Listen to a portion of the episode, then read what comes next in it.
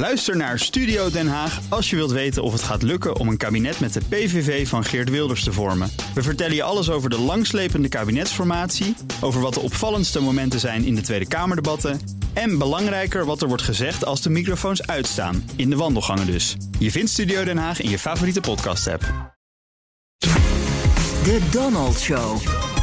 Tijd voor een update uit de United States of Trump met onze correspondent in Washington, Jan Posma. Jan, president Trump heeft, geeft dagelijks een corona-persconferentie, maar niet alle zenders laten dat nog helemaal zien. Nee, uh, CNN sloeg uh, gisteren en ingisteren voor het eerst het begin van de persconferentie helemaal over. En dat is precies het moment natuurlijk dat Trump zijn verhaal ook houdt. Uh, normaal gesproken het belangrijkste moment. Maar CNN schakelde nu pas in toen Trump al klaar was met zijn verhaal. Dus toen we zeg maar de eerste experts van de corona taskforce in beeld kregen. En ook wel opvallend, CNN schakelde ook weer veel sneller weg bij die update. En dat deed MSNBC ook. Dus daar is echt iets veranderd. Want tot nu toe werd alles nog echt alles live uitgezonden. En dat doet nu alleen nog uh, Trumps eigen zender Fox News. Ja, nou is al een, een, hele tijd wat veel te doen over die persconferenties. Maar het is ook een grote stap om in deze crisistijd de president niet meer te laten zien. Dat is nogal wat, dat ze, hem, dat ze de president wegdraaien. Ja, wat, ja. Geven, wat, geven de, wat geven ze als reden, de, de, de, de stations?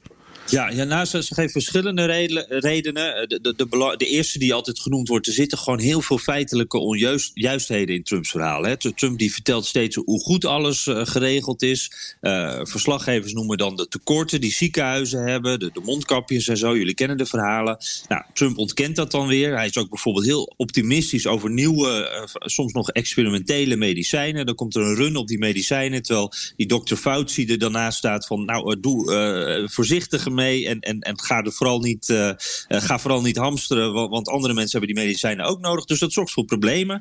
En ja, het beeld eigenlijk vanaf het podium, wat Trump geeft, is heel anders dan wat de doktoren vertellen. Uh, en ook wat de gouverneurs bijvoorbeeld vertellen. Dus er zijn hele lange factchecks uh, achteraf. En dat factchecken, dat lukt natuurlijk niet goed tijdens een live uitzending. Dus dat is een, een belangrijke reden. Ja. Um... Trump maakt er ook een soort uh, politieke bijeenkomst van. Ik, als ik er naar kijk, denk ik, die man staat gewoon campagne te voeren, toch? Ja, precies. En, en we weten ook dat, dat uh, mensen in Trumps omgeving dat ook wel gezegd hebben. Van, uh, ja, hij ziet dit ook als een soort vervanging voor al die rallies die hij niet kan houden. Het is dan zonder publiek, maar hij weet wel dat veel mensen thuis zitten te kijken. Dus het is inderdaad behoorlijk politiek getint. Aanvallen op de media natuurlijk, op de democraten. Um, ja, het het is ook steeds, uh, het neemt ook een beetje toe, zou je kunnen zeggen. Dat, uh, de, je hebt soms dagen dat hij heel erg op corona gefocust is. En dan zie je ook de reacties van, oh, het, het gaat nu echt over waar het om zou moeten gaan. Maar bijvoorbeeld gisteren ging het over drugsmokkelaars die niet mogen profiteren van corona, zegt Trump dan. Uh, er stond het eerste deel, Dr. Fauci en Burks, de, belangrijkste mensen van de taskforce, die stonden er niet eens bij.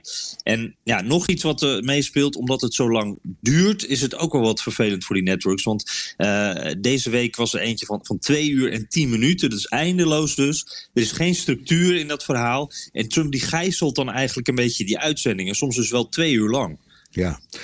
Is er ook kritiek op de beslissing van CNN om de president weg te draaien? Nou ja, vanuit Trump-kringen natuurlijk wel. Daar wordt gezegd, zie je wel, ze censureren nu de president. En uh, nou, nu zien we verslaggever Jim Acosta in beeld in plaats van de president. Is dat nou zo'n vooruitgang? Ja, nou ja, daar, valt wel wat voor te zeggen, ja. Uh, uh, want de president wil je toch zien in tijden van crisis.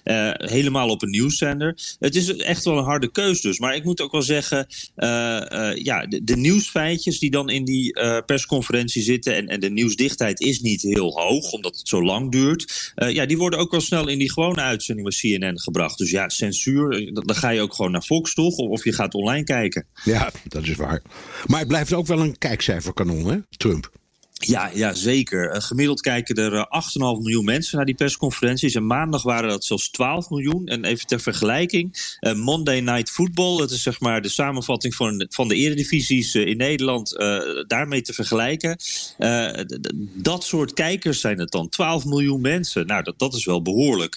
en daarbij ook Fox News heeft nu het beste kwartaal ooit gedraaid... de eerste maanden van dit jaar. En ja, dat komt dankzij Trump mede. En zolang die mensen gewoon blijven kijken naar Fox, uh, gaat Trump denk ik ook niks veranderen. Dankjewel, Jan Postma, ons correspondent in Washington. En wilt u meer horen over dat fascinerende land? Luister dan naar de nieuwe Amerika-podcast die Jan en ik op dit moment aan het maken staan, zijn en die hopelijk vanavond online staat.